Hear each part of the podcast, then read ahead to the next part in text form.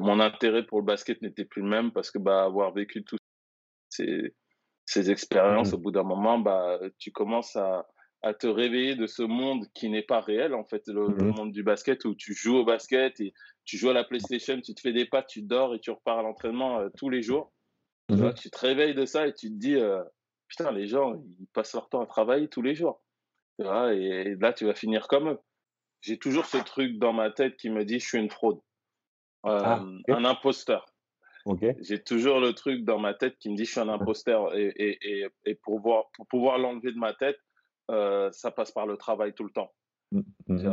Tu, travailles, tu essaies d'être meilleur, tu essaies d'être meilleur et, et, j'espère qu'au bout d'un moment, ce, syndrome de l'imposteur partira. Mais, mais euh, je pense que aussi ce syndrome de l'imposteur euh, mmh t'aide à progresser aussi. Laurent Correa est un ancien basketteur de haut niveau. Passé par un cursus de formation entre la France et les États-Unis et différents clubs professionnels, il met un terme à sa carrière prématurément suite à différentes blessures et de multiples mauvaises expériences. Depuis, il a fondé et gère Lou The French on the Block, une boulangerie-pâtisserie à succès à Los Angeles. Il partage son expérience du sport de haut niveau, de la gestion de carrière, mais également de la reconversion. Bienvenue dans le nouvel épisode du podcast de Quan Sport.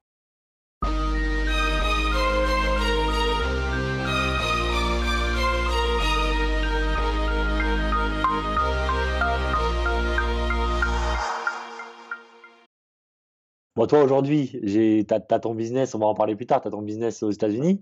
Mais euh, du coup, l'idée, ça va être de parler un peu de ton parcours aussi et comment tu en, es arrivé là, puisque toi, tu es passé par le sport pro, par euh, la formation à la française et à l'américaine. Euh, j'ai cherché un peu ton parcours, voir, voir ce que tu avais fait, donc ça peut être intéressant d'avoir ce, ce, ce, ce retour-là. Donc, déjà, déjà toi, ce, serait, si tu pouvais raconter un peu bah, comment tu es venu au basket déjà à la base? Parce que bon, voilà, pour, pour, pour, ceux qui vont écouter, toi, tu étais dans, le milieu du basket, basket euh, pro. Euh, donc, je voulais savoir un peu bah, déjà comment tu es venu au basket. Euh, et après, au fur et à mesure, on va parler un peu de ton parcours. Bah écoute, moi je suis de région parisienne. J'ai été dans les Yvelines. J'ai commencé bah, dans ma petite ville à Fontenelle-Fleury. Mon frère qui est Maury Correa, qui, est aussi passé, mmh qui a eu une carrière pro aussi bah, c'est un peu grâce à lui, j'ai toujours suivi bah, ce qu'il faisait et tout. C'est-à-dire, il est parti jouer pour le Chenet, qui était la, la, grosse équipe pour, de, pour, la, pour notre région. Mmh et, et, ensuite, bah, moi, j'ai suivi, je suis parti au Chenet. Ensuite, lui, il est parti à, à Montpellier en centre de formation.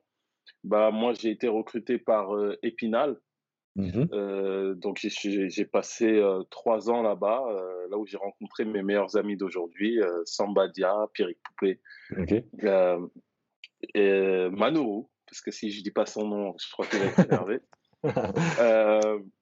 donc ouais, donc j'ai fait trois ans là-bas. Après ça, je devais aller aux États-Unis en high school, ça s'est pas passé. Je suis revenu à, à Épinal, j'ai mmh refait une année en espoir je suis parti à, Orléans parce que j'avais, je voulais jouer en pro. C'était mon, mmh mon, objectif. À Épinal, je n'avais pas l'impression que bah, j'avais ma place pour jouer en, mmh. en pro. On ne me la donnerait pas. Donc, je suis parti à Orléans. Orléans, euh, mi-saison, décembre, je signe finalement en pro. Je commence à jouer avec les pros.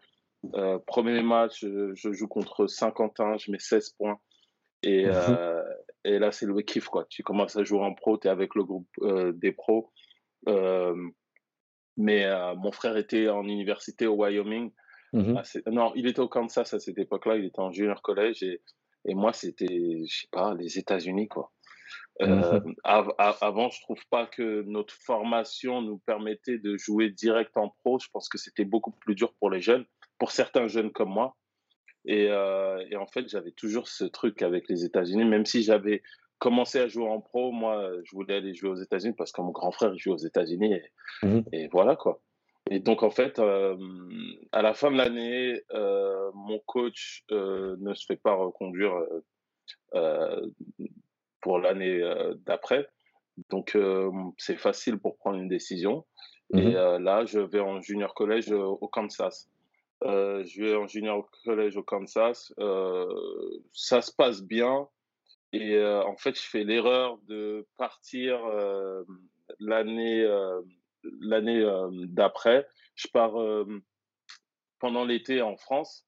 Et Mhm. là, il y a des problèmes financiers dans l'école. euh, ils peuvent plus, euh, ils peuvent plus euh, gérer ma scholarship et tout ça. Et donc, Mhm. je fais un transfert, je vais au Wyoming. Ça se passe super bien parce que au Kansas, quand j'y étais, on était parti en finale de conférence. D'ailleurs, au Kansas, c'est là où j'ai rencontré un très bon pote à moi, JP Batista, qui a joué, euh, Mhm. qui a Mhm. joué en France aussi. Donc après, je vais au Wyoming. euh, on fait aussi finale de conférence comme au Kansas. Ça se passe super bien et tout. Et là, je veux rentrer en France. Je repars euh, à Orléans. Je fais des, des essais parce qu'en fait, euh, en France, maintenant, t'es plus personne. Ouais, ouais, très bien.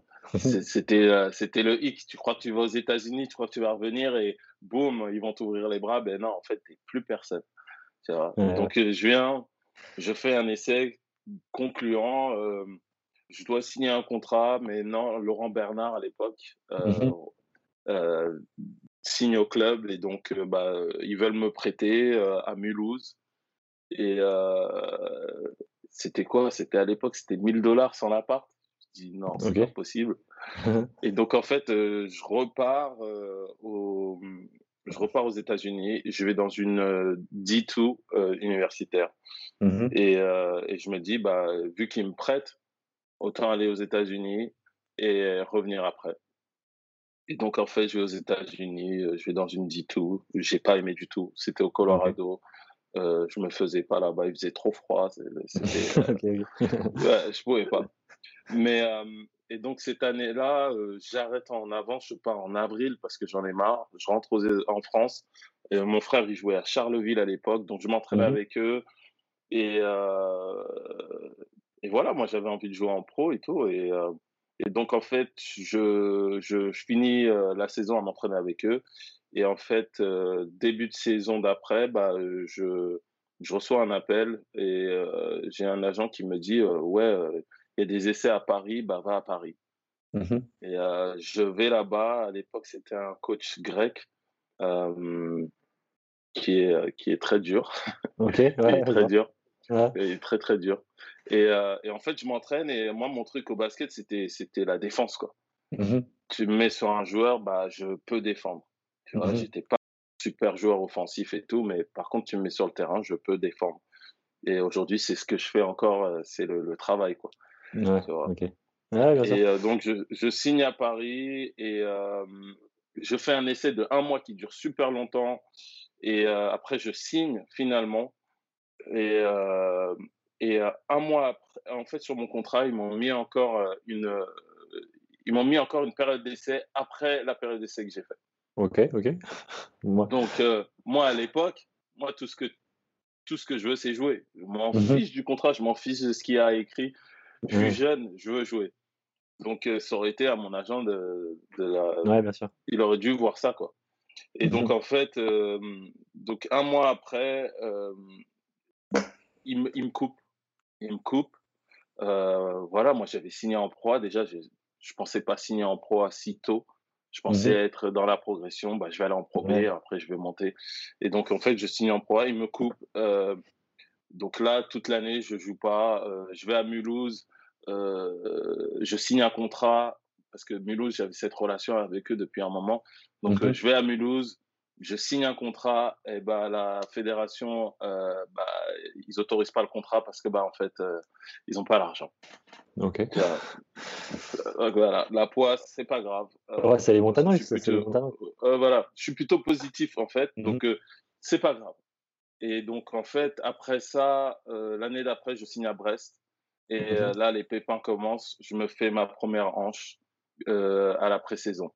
Mhm. Je fais ma première hanche et c'est là où je pense que mon, mon, mon, mon truc de pouvoir entreprendre commence. Parce Mhm. que là, je comprends que bah, quand tu te blesses, t'es plus personne, ton argent n'est plus autour de Mhm. toi. et, et tout le staff, Mhm. voilà quoi, il passe vite à autre chose. Et donc là, je me blesse. Euh, les médecins de Brest ne comprennent pas ce que j'ai. Euh, ils voient rien du tout. euh, je fais euh, tous les examens possibles, des examens que je connaissais pas, scintigraphie, je connaissais pas. Ouais, ouais, ok, ok. Ouais, scintigraphie, échographie, échographie, tout- voilà, tous ces trucs-là, et les médecins ne trouvent rien. Et donc, en fait, je passe pour le plus gros mytho qui a mal, mais il a rien. Mhm. Ouais. Tu vois, les, Donc voilà, après, après Brest, bah, je passe à autre chose. Je repars à Épinal, qui me mhm. signe après ma blessure. Et là, je rencontre Philippe Moncourant. ça, début de saison, ça se passe super bien. et en fait, il me signe pas encore parce qu'en fait, il veut voir où j'en suis par rapport à ma blessure. Et ça se passe super bien. Et deux, deux trois semaines après la prépa, je me fais ma deuxième hanche. ok. Mais je pense que Philippe avait vu ce que je pouvais apporter à l'équipe et il me dit, mmh je te signe quand même. donc lui, c'était, pour moi, à cette époque-là, c'était un ange. Mmh parce que j'ai pas connu ça à Brest, j'ai pas connu mmh de, mecs qui vont te signer parce que tu es blessé.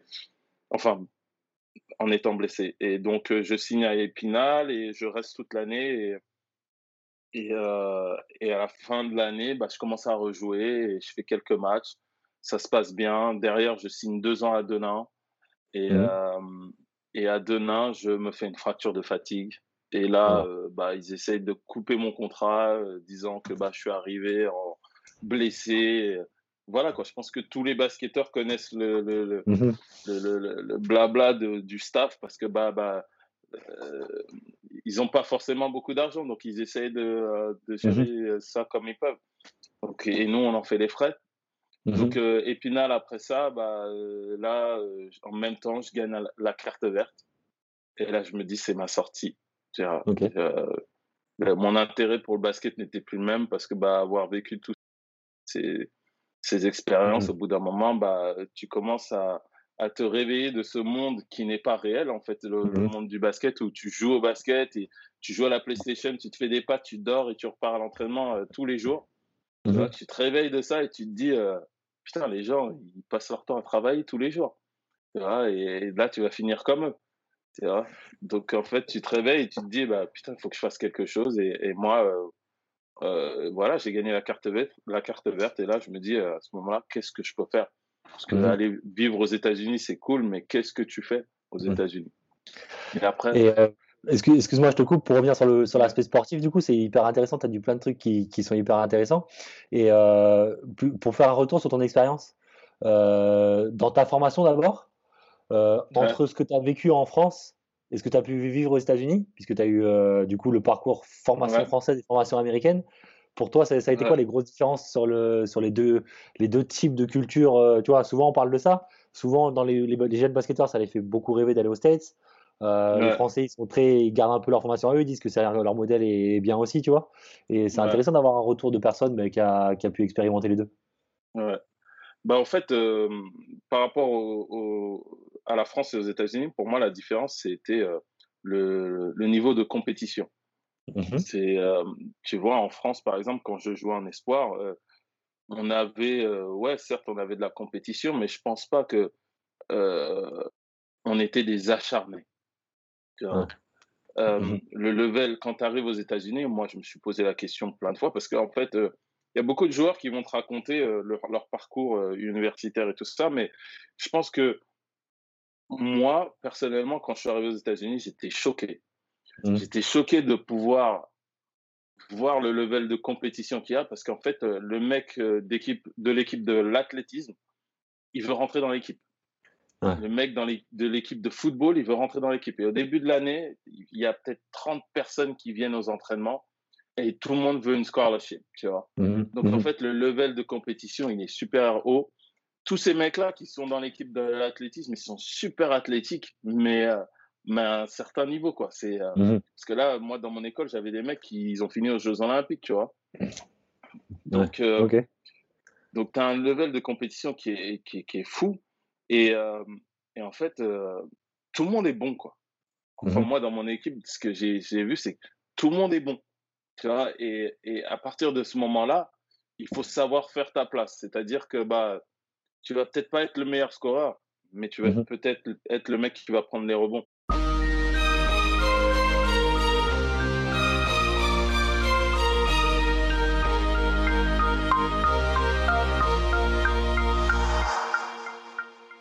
Quan Sport est une agence d'accompagnement pour les professionnels du sport de haut niveau. Athlètes, coachs ou managers, les acteurs du sport se doivent aujourd'hui d'optimiser leur gestion de carrière.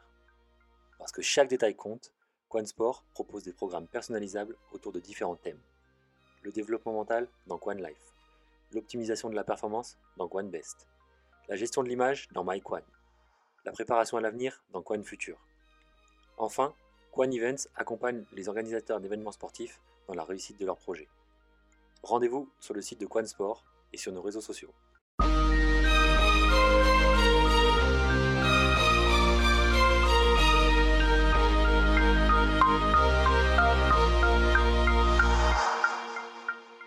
Euh, et, sur ton parcours du coup euh, plus professionnel, euh, toi, tu dis que tu as, enchaîné les blessures, ce qui est toujours évidemment compliqué, comme tu dis. La gestion avec les clubs, c'est toujours compliqué.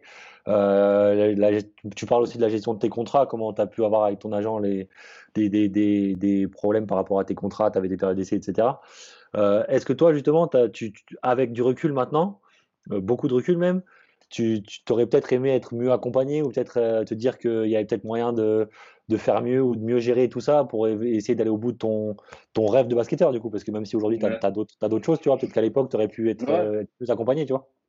Bah, je pense que, je pense que euh, j'aimerais que les, les, les, les générations d'après soient plus accompagnées. Après, moi, personnellement, je pense que tout ce qui m'est arrivé m'a mmh formé pour faire ce que je fais aujourd'hui. Donc, mmh en fait, euh, avec du recul, bah, ce qui s'est passé pour moi, voilà, en, quelque sorte, j'adore ce qui s'est passé pour moi. J'adore qu'il y ait eu une erreur dans mon contrat. J'adore que je me suis blessé à ce moment-là, que ça m'a donné ce sentiment de vouloir faire ce que je fais aujourd'hui, tu vois. Donc, euh, j'oublie pas ce qui s'est passé.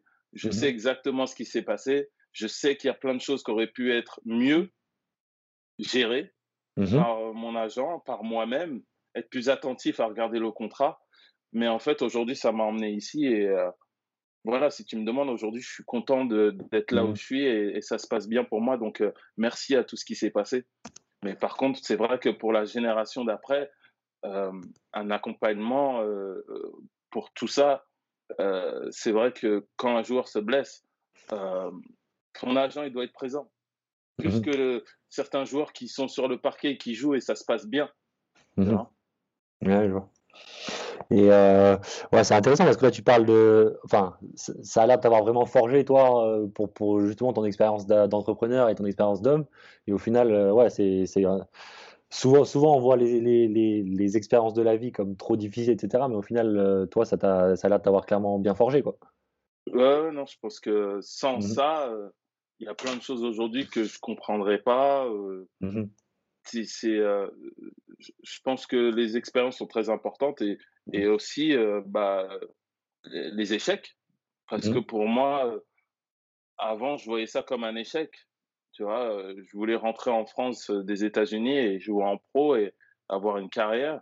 Et, et en fait, sur le, sur le, sur le coup, c'était un échec. Mais mmh. avec le temps, j'ai pu euh, mûrir et, comprendre que bah en fait c'était pas un échec, c'est ce qui se devait se passer pour arriver euh, ici quoi. Mmh. Et euh, ouais bien sûr. Et quand, quand donc quand tu arrêtes, en tout cas quand tu fais une croix sur ton rêve de basketteur, que tu dis, tu as parlé tout à l'heure de retour à la vraie vie un peu, et c'est hyper, hyper, intéressant. toi du coup, bah, qu'est-ce qui se passe pour toi à ce moment-là? Donc tu as ta, carte verte pour partir aux États-Unis.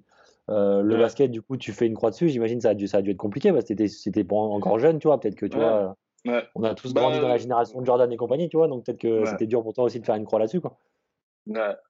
Mais en fait, après, pour moi, c'est. je sais pas, peut-être qu'en France, tu, tu, tu es, fou pour dire des trucs comme ça, mais en fait, après, tu te crées une bulle.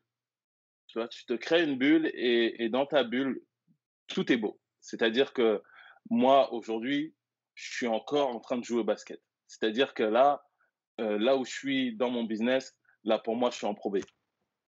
Tu vois? Je suis en probé, mon but c'est d'aller en NBA. Tu vois? Je suis en probé, demain je serai en Pro A et après demain je serai en NBA. Tu vois? Donc euh, il y a toujours ce travail qui doit être fait pour euh, monter de niveau. Tu vois?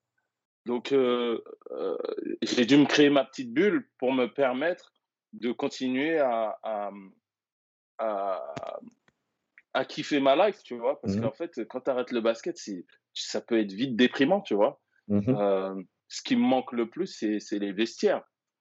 Hein, mmh. le, groupe de potes que tu as. Euh, après, aujourd'hui, en faisant ce que je fais, quand je regarde certains salaires de, de Pro B, je me dis, oh là là, mais qu'est-ce qu'on faisait, quoi Tu vois Qu'est-ce qu'on faisait Certes, il y a l'amour du basket, mais, mais en fait, quand tu touches 2000 euros et que tu rentres chez toi et que tu joues à la PlayStation, qu'est-ce que tu fais? Hein? Tu vois ce que je veux dire? Je, connais des joueurs qui, qui vont à l'école et tout ça, et en fait, je suis fier d'eux. Bien joué. Tu veux dire? Tu perds pas ton temps. Mmh mais on a l'impression que le, le, le, basket, ça va être éternel. Jusqu'à la fin, on va jouer. Mais en fait, non. Mmh tu vois Ouais, je suis d'accord. souvent, souvent euh, je crois que c'est de pire en pire et ça fait un peu vieux, vieux, vieux, vieux sage de dire ça, tu vois. Mais avec ah, les, avec l'évolution des Netflix et compagnie, moi je, vois que je vois en déplacement, c'est souvent compliqué, tu vois. Je vois mes gars qui, on, des fois on part 7 heures en bus, 8 heures en bus, des gens qui sont sur leur, sur leur, sur leur téléphone, sur leur tablette pendant 8 heures, tu vois, et c'est pas 8 heures de, où tu as lu un petit bouquin, où tu as essayé de toi, te former ou d'essayer de te, développer, c'est juste 8 heures de, de t'attends devant une série ou t'attends devant un film, tu vois, et ok, tu peux te détendre, mais c'est compliqué, tu vois, sur deux fois 8 heures, parce que tu fais l'aller le retour, tu vois, ça fait parfois, parfois 16 heures dans le week-end, tu vois, et des fois je me dis que c'est un peu chaud, quoi, tu vois. Bah, moi, j'étais un de ces joueurs. Euh, bon, mmh. à l'époque, on n'avait pas des tablettes qui tenaient 8 heures. Ah, c'est encore pire. C'est-à-dire qu'à l'époque, j'aurais pu avoir le signe de me dire, bah, mon ordinateur il reste deux heures. Après, je peux taffer sur quelque chose. Mais, mais non, euh, j'ai acheté une autre, batterie euh, exprès pour rester plus longtemps. Donc, j'étais un de ces joueurs-là. Mais maintenant, bah, tu grandis, tu mûris, bah, tu comprends beaucoup de choses. Et aujourd'hui, d'après ce que je comprends, en fait, ton, ton, ta vie, en fait, tu la perçois quand même, tu la vis quand même comme, comme un peu du, sport de haut niveau et du basket de haut niveau. Quoi. Toi, tu es en compète avec toi-même et de, de, passer les, niveaux et d'arriver à, comme tu dis, aujourd'hui, tu as l'impression d'être en Pro B dans ton business et toi, tu veux aller en Pro A et ainsi de suite. C'est ça. C'est ça. Et, et, euh, c'est pour ça que je dis, peut-être que les gens vont penser que je suis fou, mais en fait, euh, non, tu te, tu, c'est à toi de créer ton propre univers, tu vois. Et, mmh euh, et en fait, les jugements et tout ça, je, je, m'en fiche. Mmh voilà, c'est ma bulle, c'est c'est mon univers. Là, je suis en Pro B et j'essaie d'aller en Pro A et j'irai en NBA. Et, euh, et voilà, et c'est pour l'instant, ça marche. Tu vois mhm. Du coup, pour, pour, pour, prendre un peu de recul et pour ceux qui écouteront et qui connaissent pas forcément ce que tu fais aujourd'hui, euh, toi, tu as créé ton business. Ça s'appelle Lou the French on the Block. Euh, c'est une boulangerie à LA, c'est ça? C'est ça. En fait, tu vends, tu vends des, donc des, des produits pâtisserie, boulangerie à la française à LA. Donc Los Angeles. Et euh, bah, du coup, parle-nous un peu de ça. Comment tu es arrivé de, de ta carte verte euh, post-carrière euh, blessure hanche à gérer, gérer une boulangerie à LA C'est quand même assez incroyable. Bah, en fait, quand je me suis blessé, c'est la question c'est et que j'ai gagné la carte verte, c'est la question c'est qu'est-ce que je fais aux États-Unis? Qu'est-ce que je vais mmh. faire? Et en tant que sportif, tu te dis, je suis bon à rien parce mmh. que bah, le, le monde, la société te dit ouais, tu es juste un sportif. Mmh. Tu n'es pas intelligent, ton CV, il sert à rien. Et, euh, et en fait, après, bah, aller aux États-Unis, tu as un peu le, le, cliché français de dire euh, bah, je vais ouvrir une crêperie ou je vais ouvrir une pâtisserie. La, la, crêperie, c'est un peu. Euh, voilà, quoi. J'ai l'impression qu'il n'y a pas de travail derrière. C'est bah, on sait tous faire des crêpes, pratiquement. Mmh et euh, la boulangerie, bah, je suis allé un peu par hasard. J'avais un pote euh, qui joue au basket aussi et qui voulait ouvrir une pâtisserie aux États-Unis. Il est parti chez un, un, chef pâtissier et, euh, et, je suis allé avec lui pour apprendre la pâtisserie. Mmh. Et bah, tout de suite, pour moi, c'était un clic avec la pâtisserie parce que c'est un peu comme un système de jeu, tu vois. Tu as des, mmh. as des, as des, des, des recettes et tu dois suivre la recette. Et mmh ça marche pas du premier coup, ça marche pas du deuxième coup, ça marche pas du troisième coup. Es tu, tu, vois, tu t'acharnes sur la, la, recette et à, la fin, ça marche. Et, euh, et quand ça marche, c'est, tu sais que tu as donné du, de, beaucoup d'efforts mmh pour pouvoir euh, euh, arriver à, à, une recette qui est, qui est très bonne. Et, et donc, ouais, j'ai cliqué avec la pâtisserie comme ça. Et en fait, j'ai arrêté de regarder des vidéos YouTube de Jordan et tout ça. Ben, mhm. Après, je me suis mis à, regarder des vidéos YouTube de pâtisserie, regarder des recettes, regarder des chefs. Et, euh, et voilà, j'ai avancé comme ça. Ma première tarte, elle était horrible. Et, euh, et puis maintenant, je t'en fais une euh, bah, sans bégayer, quoi. Ok. Et euh, ouais, c'est hyper, hyper intéressant. Et sur ta gestion de, du côté business, du coup, parce que là, euh, ok, tu, tu, tu dis que tu t'es formé sur l'aspect technique, comment faire tes, tes Ouais. produits, mais euh, je sais pas à quel point tu étais formé sur l'aspect business, comment créer un business aux États-Unis, mais c'est quand même, euh, en général, c'est pas simple parce qu'il y a quand même des démarches aussi euh, administratives, mais en plus, gérer, bah, j'imagine un business plan, tout ça, où tu vois, trouver des locaux, euh, gérer tout ça. Ouais. C'est quand même beaucoup de travail euh, au-delà de l'aspect pratique euh, de ta pâtisserie, tu vois. Tu as fait comment pour gérer Ouais. tout ça? Tu t'es formé ou tu t'es fait aider ou ça a marché comment? Bah, bah, en fait, euh, pour trouver euh, les locaux, c'était euh, c'était un peu. euh, Il y a beaucoup d'instinct. Mhm. Il y a beaucoup d'instinct. Il y a beaucoup de. Tu vois, tu vas aller dans un endroit et tu sais pas pourquoi, mais tu le sens. Tu sens que c'est Mhm. ici, c'est ici que tu dois être. Et, et voilà, te, te pose pas trop de questions parce que tu sais que voilà, il y a quelque chose qui te pousse vers cet endroit.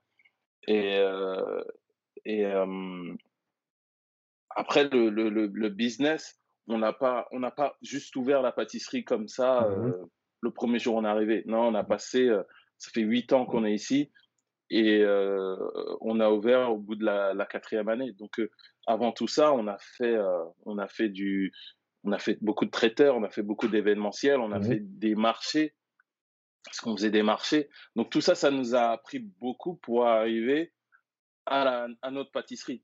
Euh, ma femme est très très bonne dans tout ce qui est euh, administratif et, euh, et gérer beaucoup de, tu vois, pour pouvoir signer un, un, un bail et tout, Mhm. bah, Mhm. c'est pas moi qui va y aller quoi. Euh, euh, donc on utilise nos forces pour pouvoir avancer, tu vois. Moi, je pense que je suis très très bon pour te dire, euh, cet endroit, c'est là où on va être. Parce Mhm. que, bah, euh, voilà, je vois la. En vérité, c'est nos yeux de Français aussi, je pense, qui aident beaucoup parce que l'endroit où on est, c'est là où il y a les studios, les euh, Warner Bros, Mhm. Disney et tous les gens qui font les films. Et à midi, tu vois tous ces gens descendre. Et, et, et sur cette rue, il n'y avait pas grand-chose, je ne sais pas Mhm. pourquoi. Et en fait, moi, ce que j'ai vu quand j'ai regardé cet endroit, j'ai vu la défense. Et euh, donc, quand j'ai, tu vois, quand tu vois la Mhm. défense, tu te dis, ah ouais, c'est pour nous. Mhm. Et donc, euh, donc on a ouvert dans cet endroit. Mais, euh, mais je pense que on n'est pas arrivé, on a ouvert la pâtisserie, on a, on a trimé avant et on a appris énormément en trimant. Et, et ensuite, quand on a ouvert, voilà, c'était des acquis. C'est, on a juste appris énormément en faisant tout ça avant. Mhm. Et, et aujourd'hui, encore aujourd'hui, on apprend énormément. Et euh, il y, a, il y a une expression en anglais qui dit fake it until you make it. Tu Mhm. vois, et, c'est la meilleure expression. Tu vois, tu Mhm. prétends savoir jusqu'à que tu sais. Ok, je vois. Ouais. Et à, que- à quel point tu peux considérer aujourd'hui que ton expérience euh, dans le, dans le sport pro, elle t'aide aujourd'hui pour ce que tu fais? Pour toi, c'est, pour toi, les deux sont liés? Ah oui, énormément. Mhm. Énormément. Il y a plein de moments où j'aurais pu baisser les bras, mais. Mais, mais, mais voilà, l'instinct de compétition fait que bah, tu es encore là. Tu vois, aujourd'hui, il y a, y a le Covid. Avec le Covid, tu peux, tu peux vite te dire, bah, écoute, ça va pas marcher, euh, on, on remballe. Mais, euh, mais non, il y a de la compétition. euh, des fois, elle, est- elle, devient malsaine, des fois, tellement tu es un, t'es un compétiteur. Tu vois, tu as besoin de ton entourage te dire, bah, calme-toi, tu vois. Parce qu'en fait, tu es en compétition avec toi-même, tu veux toujours faire mieux. Mais en fait, euh, au bout d'un moment, les gens ne suivent pas autour de toi. Tu vois, Mhm. et, et tu peux être avec- en conflit parce que bah, tu veux aller trop vite par rapport aux gens qui sont autour de toi, tu vois. Mhm. Et euh, non, mais je, je pense que c'est lié, c'est lié énormément. Et, euh, et par rapport au basket, du coup, euh, aujourd'hui, à, quel point tu joues encore un petit peu ou tu, tu suis ça, tu suis le Euh, basket euh, français, le basket NBA, tu suis un peu tout ça ou t'es, t'as vraiment pris du recul bah, et t'es, t'es- t'es que sur ton business? euh, bah, j'ai pris, pris beaucoup de recul par rapport au basket français. Ouais. Je pense que en, en- là, j'ai euh, j'ai 37 ans, donc toute Mhm. ma génération, bah, ils sont presque tous partis, quoi. Mhm. Donc Ouais, en fait, au début, au début, quand je suis arrivé ici, je les suivais, je regardais les, euh, je regardais euh, certains matchs sur euh, sur sur, euh, sur sur internet. Mhm. Mais aujourd'hui, euh, je connais plus rien. Il y a des équipes qui sont approuvées. Je me dis, qui- qui- comment ça se fait, Ouais, tu vois? Je pense que le basket français a progressé énormément. Je pense que je vois beaucoup de jeunes qui vont euh, de, de, de, de, France à, à, la NBA. Euh, après, je pense que les réseaux sociaux, euh, le scouting, il est différent. Je pense que les mecs comme Tony Parker et, tous ces Français qui sont en NBA ont ouvert beaucoup de portes pour mmh certains Français. Je pense qu'il y a certains Français qui aller en NBA. Donc, et jouer comme ça de temps en temps, mais ah, là, il n'y a plus d'oxygène. Hein. ouais, je vois très bien. et, par, par, rapport, admettons, on revient en arrière là, et, et le, le, petit, le petit Laurent de 10-15 ans, je sais pas, qui a, commencé à avoir des rêves de basket, tu, à quel point tu aurais pu imaginer que tu finirais, euh, tu finirais euh, dans une pâtisserie à LA euh, à gérer ton business? C'était impossible pour toi, j'imagine Impossible. Ouais. Impossible. J'aurais jamais pensé à, à, faire ce métier. bon, j'ai toujours aimé la pâtisserie mmh pour aller manger les pâtisseries, tu vois. Ouais, mais, mais, mais faire ce métier, non. Après, si tu m'avais je finirais aux États-Unis, je t'aurais dit oui, peut-être. Mmh ça, ça c'était vraiment. Euh, tu étais attiré par la culture? Ouais, voilà, j'étais attiré par la culture. Aujourd'hui, tu vois, il y a le, le, Black Lives Matter. Mmh et euh, la raison pour laquelle euh, j'étais attiré par la culture, c'est parce qu'en fait, en France, moi, de ma génération, quand tu regardais la télé, il n'y avait pas de black, il n'y avait pas, tu vois, il n'y avait, rien pour te pouvoir te projeter. Mmh tu vois? Et donc, quand tu regardais la, la, la, bah, la télé euh, américaine, bah, j'arrivais à me projeter. Et je reviens à ce qu'on disait tout à l'heure. Pour la plupart des basketteurs, s'ils peuvent voir quelqu'un qui fait quelque chose et qui joue au basket, ils peuvent se projeter. Mmh euh, c'est tout à fait humain d'avoir de, cette réaction. Et donc, euh, avant, quand je voyais pas de, de black à la télé et tout, bah, moi, je me projetais par rapport à la télé américaine. Donc, c'est ce qui m'a donné cette envie mmh d'aller euh, là-bas, quoi. Ouais, ok.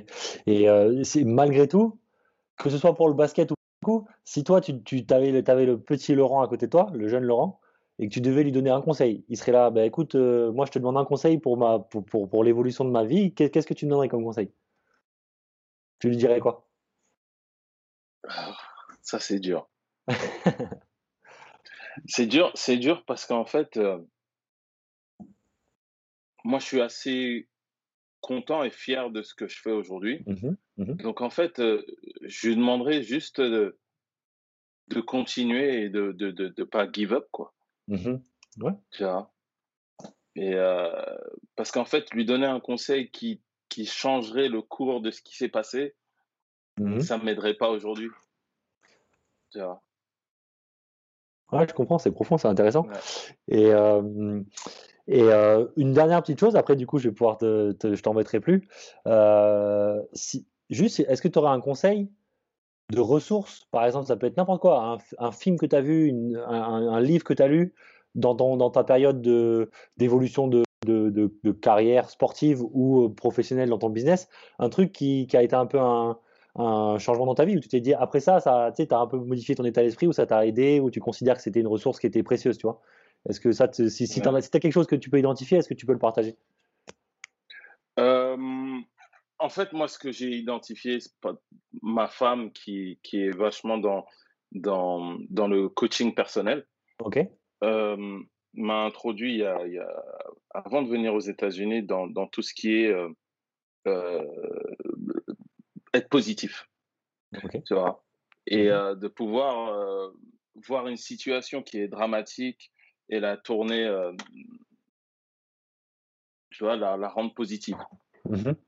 Et, et en fait, depuis que j'ai commencé ça, déjà d'une, je me suis rendu compte que il y a beaucoup de choses que j'ai fait quand j'étais gamin bah, qui étaient instinctivement, j'ai été positif. Tu vois, c'est. Euh, mmh j'ai réussi à attirer. Bon, après, c'est un peu un discours de fou en France. Ici, c'est un peu un discours normal. Tu vois, on l'appelle law, law, of attraction. Mmh C'est-à-dire qu'on on, s'attire beaucoup de choses quand on les mmh veut.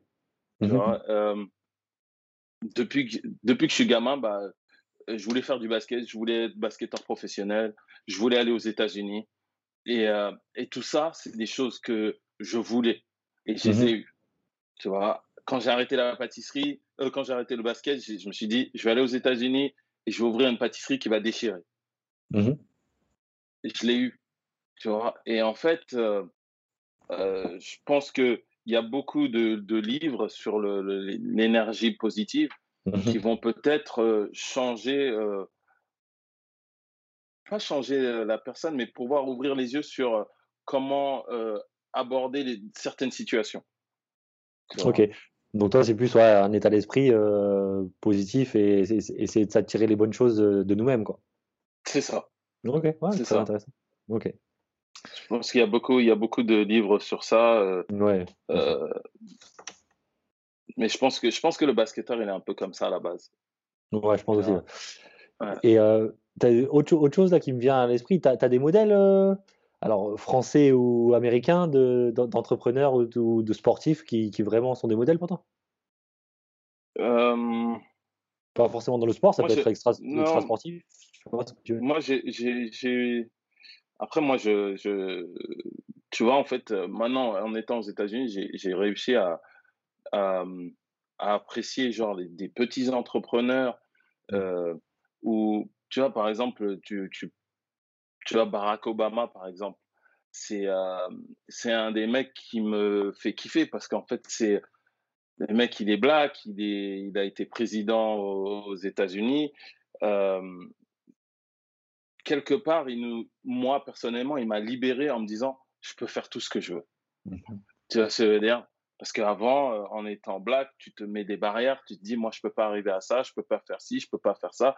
Parce que bah, je sais pas, naturellement, on, grandit comme ça en se disant on peut pas faire ci, on peut pas faire ça.